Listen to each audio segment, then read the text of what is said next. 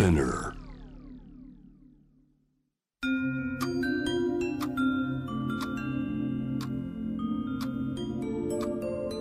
こんなこときっと取るに足らないからと性にまつわることを一人で悩み考えたことのある人たちへ。ここは気負わずに話せるお泊まり会。いつまでも終わらない会話の時間がその後の日々を支えるように、個人的な思いの交換が私たちを救うのだ。私とあなたでおしゃべりを。私たちのスリープオーバー。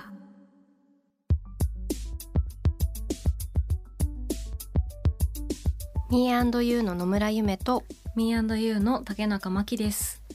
私たちのスリープオーバー。この番組は性にまつわる悩みや疑問を自分の言葉で自分の温度でゆっくりと心の扉を開きながら話していこう、そんなプログラムです。今回から新しいテーマがスタートします。題してピル使ったことある？なんですけれども、このテーマ選んだ理由ですね、はい、ピルって本当いろんな、ね、うん、あの効能というかその避妊にも使うし、はい、うん、あの生理にも使うと、はいろいろあるかと思うんですけれども、はい、説明しようとするとなかなかね自分のそれこそ言葉でね、ピルってこういうものでとか、だからこういう効能というか効果があるんだみたいなことも、うん、あんまりわからないなっていうふわっとしかね、はい、ふわっとしか、はい、うん、というのがあります、はい、ので今回このテーマについて一緒にスリープオーバーするのは医師・医学博士産婦人科専門医の稲葉かな子さんです。今回は稲葉かな子さんとピルについてお話を伺っていきたいなと思っています、はい、医師の観点からこう正しく知識を学ぶっていうことをまずやっていくのが大切かなと思っておりまして、今回ピルについてまず最初にこう先生にお招きしてお話を伺いたいなというふうに考えております、うん、はいね、先生あの エスエヌエス などでもねすごく積極的に体だったりとか、はい、あの病気に関する情報も発信されていて、はい、改めて先生とお話ししながら伺えるのがねすごく楽しみです、はいはい、私たちのお泊まり会にあなたもぜひご参加ください。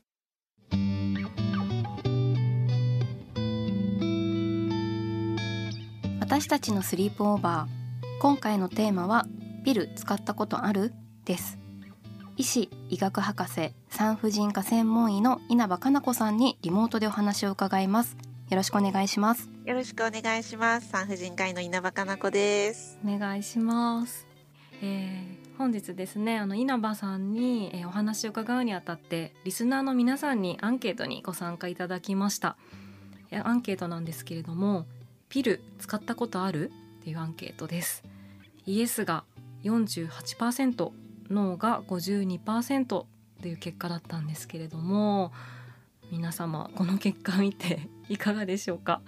私のあの普通に毎日あの産婦人科であの病院の産婦人科で診療してるんですけども、うん、あのこの結果めっちゃ今びっくりして聞いてたんですよ、はい、めっちゃ多いなと思って、うんうんうん、多分日本全国の平均からしたら、うんあのめっちゃ多いと思います。あ、うん、そうなんですね。日本全国だともうちょっと比率的には少なくなってきそう。もっともっと少ないと思います。使ったことある人は、うん、そっか。この、ね、リスナーさんがこう番組を、ね、こう聞いてくださってる方とか、こう積極的にこうアンケートに答えようっていう風にこうしてくださってる方っていうのも、ね、あるのかなと思うんですけど、今それは、ねはい、めっちゃあると思います確か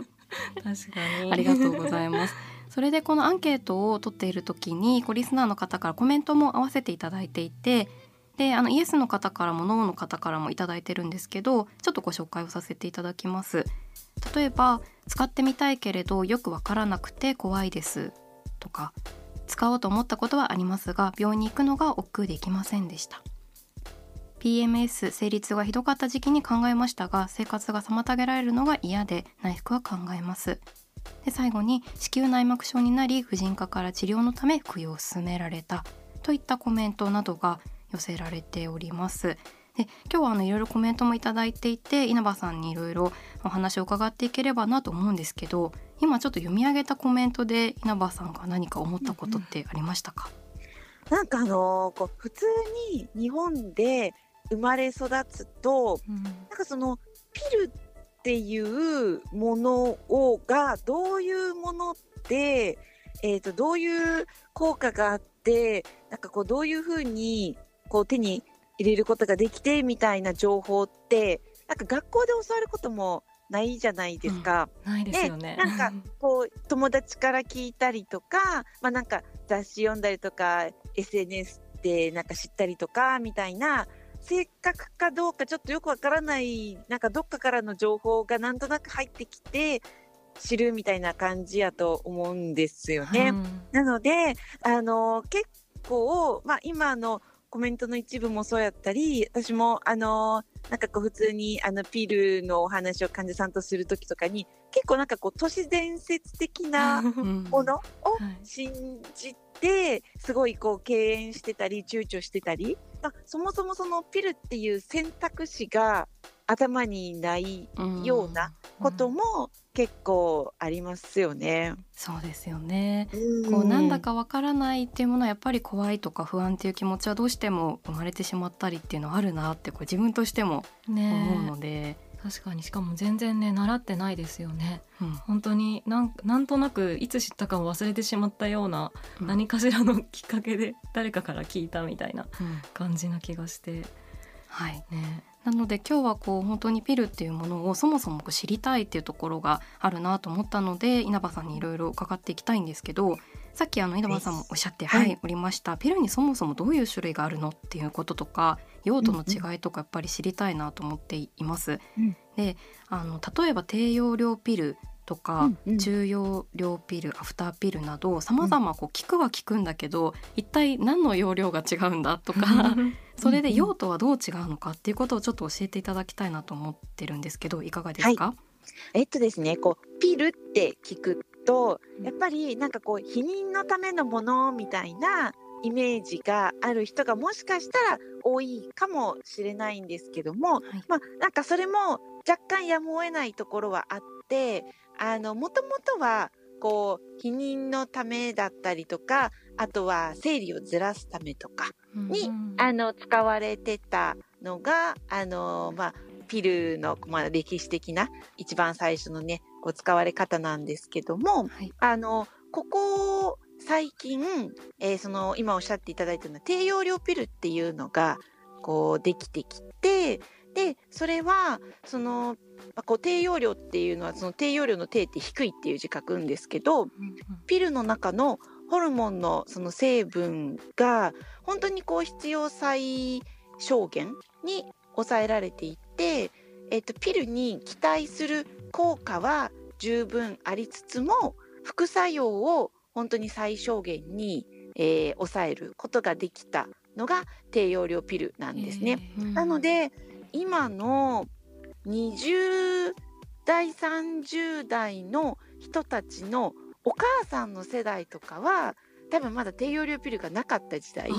だと思うんですよね。そうそうそう。なので、えーと、でその低用量ピルっていうのが、あのー、一昔前とかはまだそうじゃなかったんですけど、今は生理痛とか、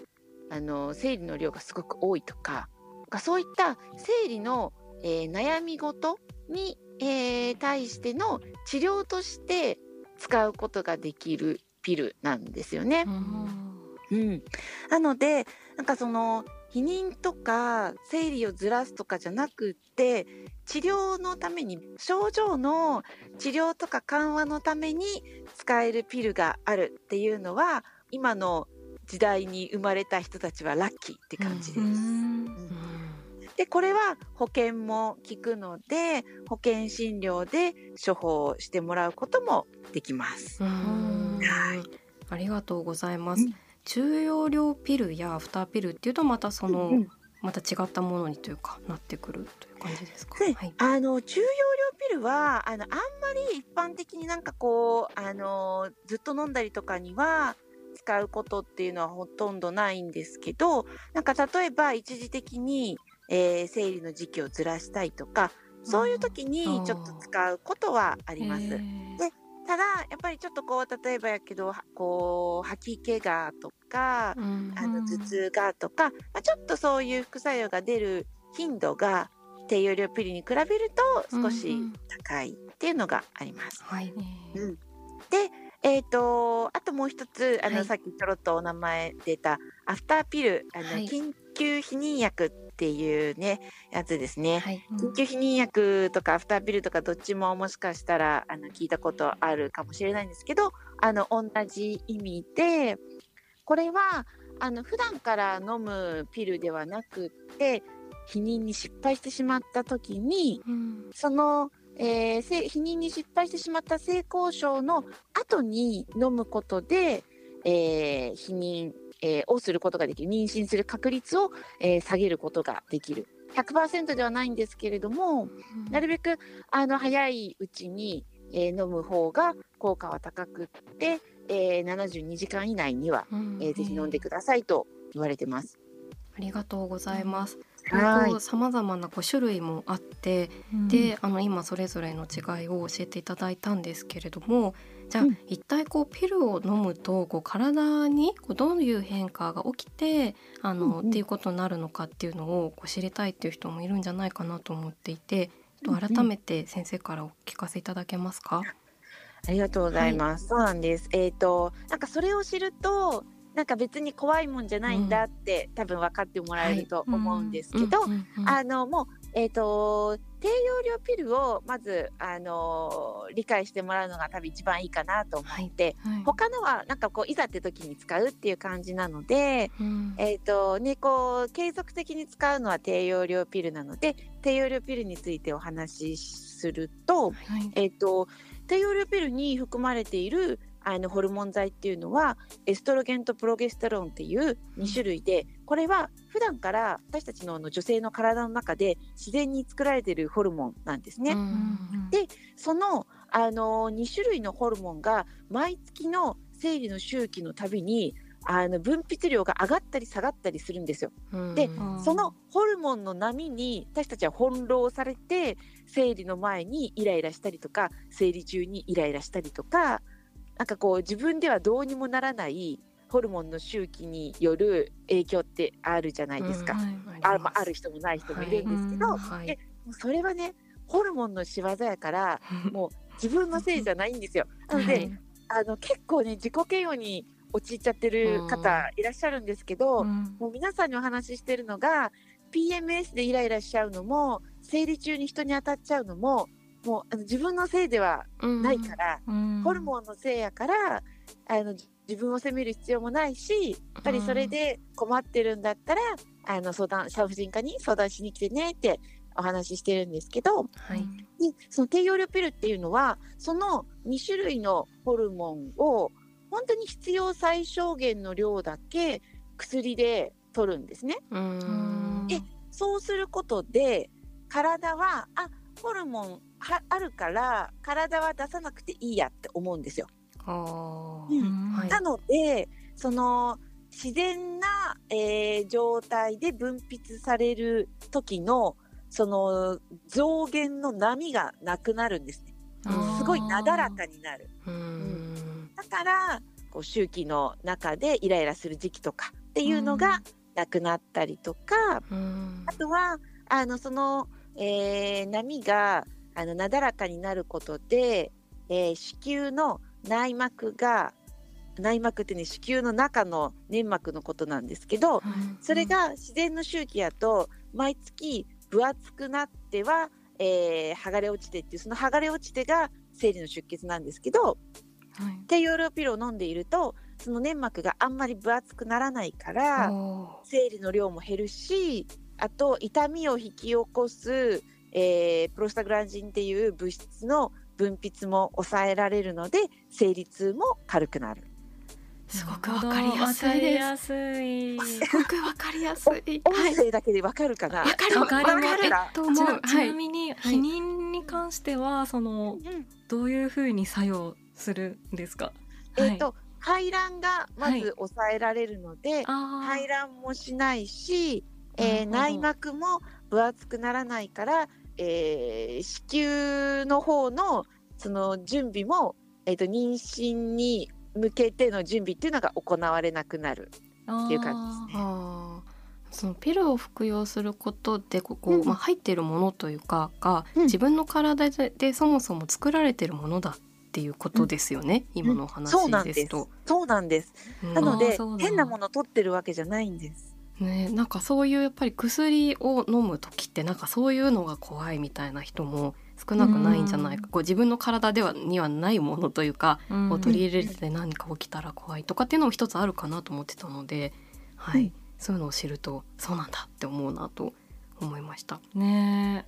その効果、今そのさまざまなこう生理痛の緩和とかこう治療に使えるっていうことはすごく重要だなというふうに思ったんですけど、うん、そのピル、低量ピルをこう語るというか時に効果って、うんと言っていいのか、効果だと副効用っていうような言い方をすることもあるのかなと思っていて、うんうん、なんかそれぞれの違いみたいなものってこう医師、あの先生の観点からはこうどういうふうに説明を分けていたりされるんですか。えっと、副効用っていうのは、はいはい、そのメインの目的以外にもっていう意味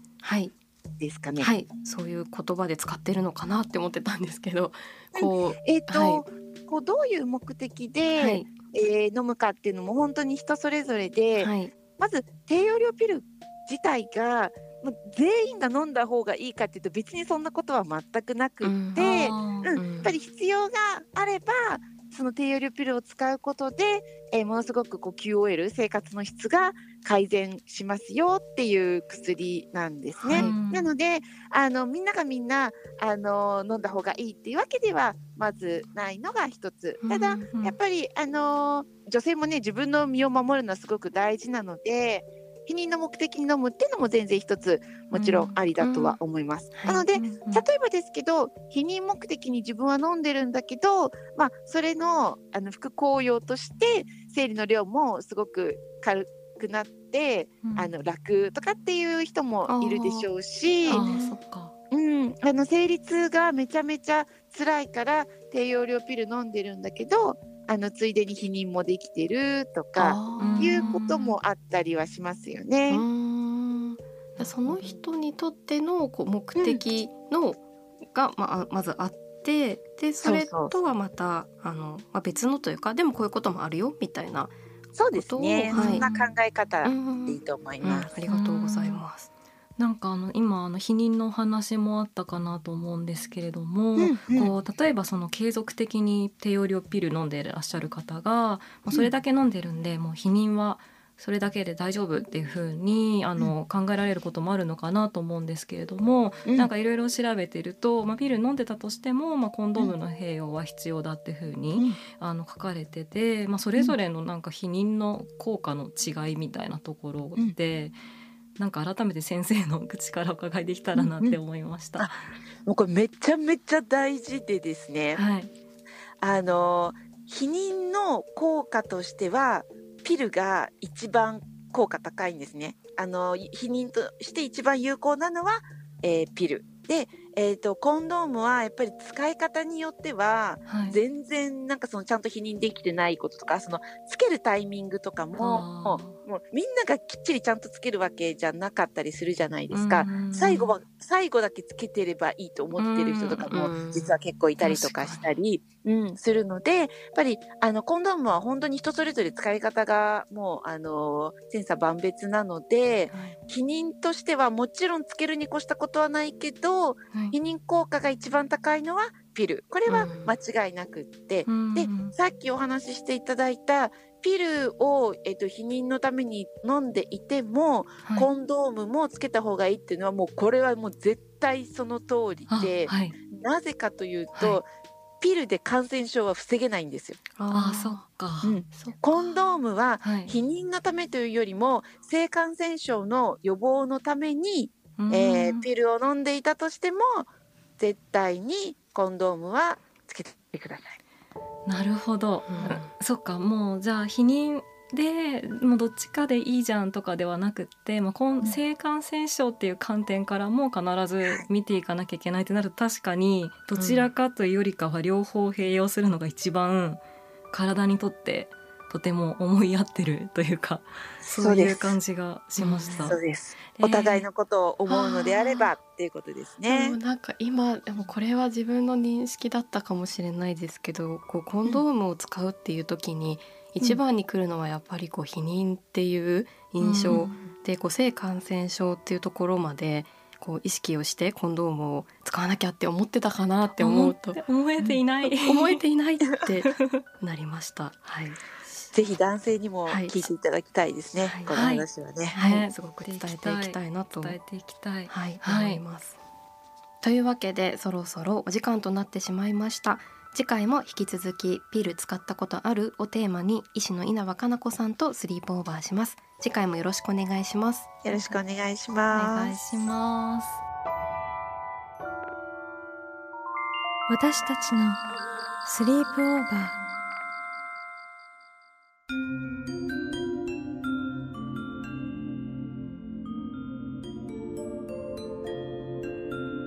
私たちのスリープオーバー。今回はピル使ったことあるをテーマに医師医学博士産婦人科専門医の稲葉可奈子さんにリモートでお話を伺いました。いろんな種類がありましたね。まずね、すごく丁寧に、うん、あのいろいろご説明していただいて、はい、すごい理解が、うん、理解が深まりましたね。もともとこうインスタグラムでもこう質問というか感想、はい、コメントをいただいていて、やっぱりこう使ってみたいけれどもよくわからないなとか、うん、使おうと思ったことあるんだけど、うん、みたいな、あの病院行くのが億劫でという話をいただいていて、でそれに対してこう先生からも日本の、ね、こう今の性教育の状況で、うん、はい、そもそもピルが選択肢に入っていないっていう話を聞いて、うん、本当にそうだったなってねそうそうだったよね。その、うん、性教育って意味だとそれこそ、うん、さっきね先生もおっしゃってたような、はい、避妊において、まあ、ピルとコンドームの併用が必要だっていうところで、はい、コンドームが、まあ、避妊もそうだけど、まあ、性感染症を防ぐには、まあ、コンドームが必要であるっていうこととかも、うん、習ったのかどうかがちょっとそう、うん、えー、そうだねもう大事なことだから、うん、何回もやっぱり何回も、はい、言ったり考えたり伝えていく必要もきっとあるだろうなと思いましたね。本当にそう思います、うん、はいはい、次回もピル使ったことあるをテーマに医師の稲葉可奈子さんとスリープオーバーします、うん、皆さんは性について悩みや疑問はあるでしょうか。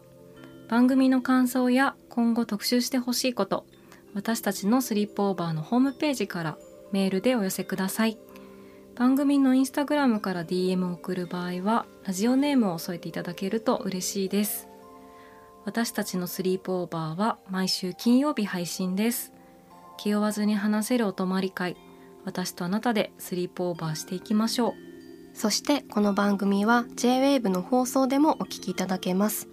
毎週金曜日深夜いちじさんじゅっぷんから、ポッドキャストで配信されるトークのハイライトとグッドミュージックをお届けするさんじゅっぷん、はちじゅういってんさん ジェイウェーブ、こちらもぜひチェックしてみてください。ここまでのお相手は ミーアンドユー の野村夢と竹中真希でした。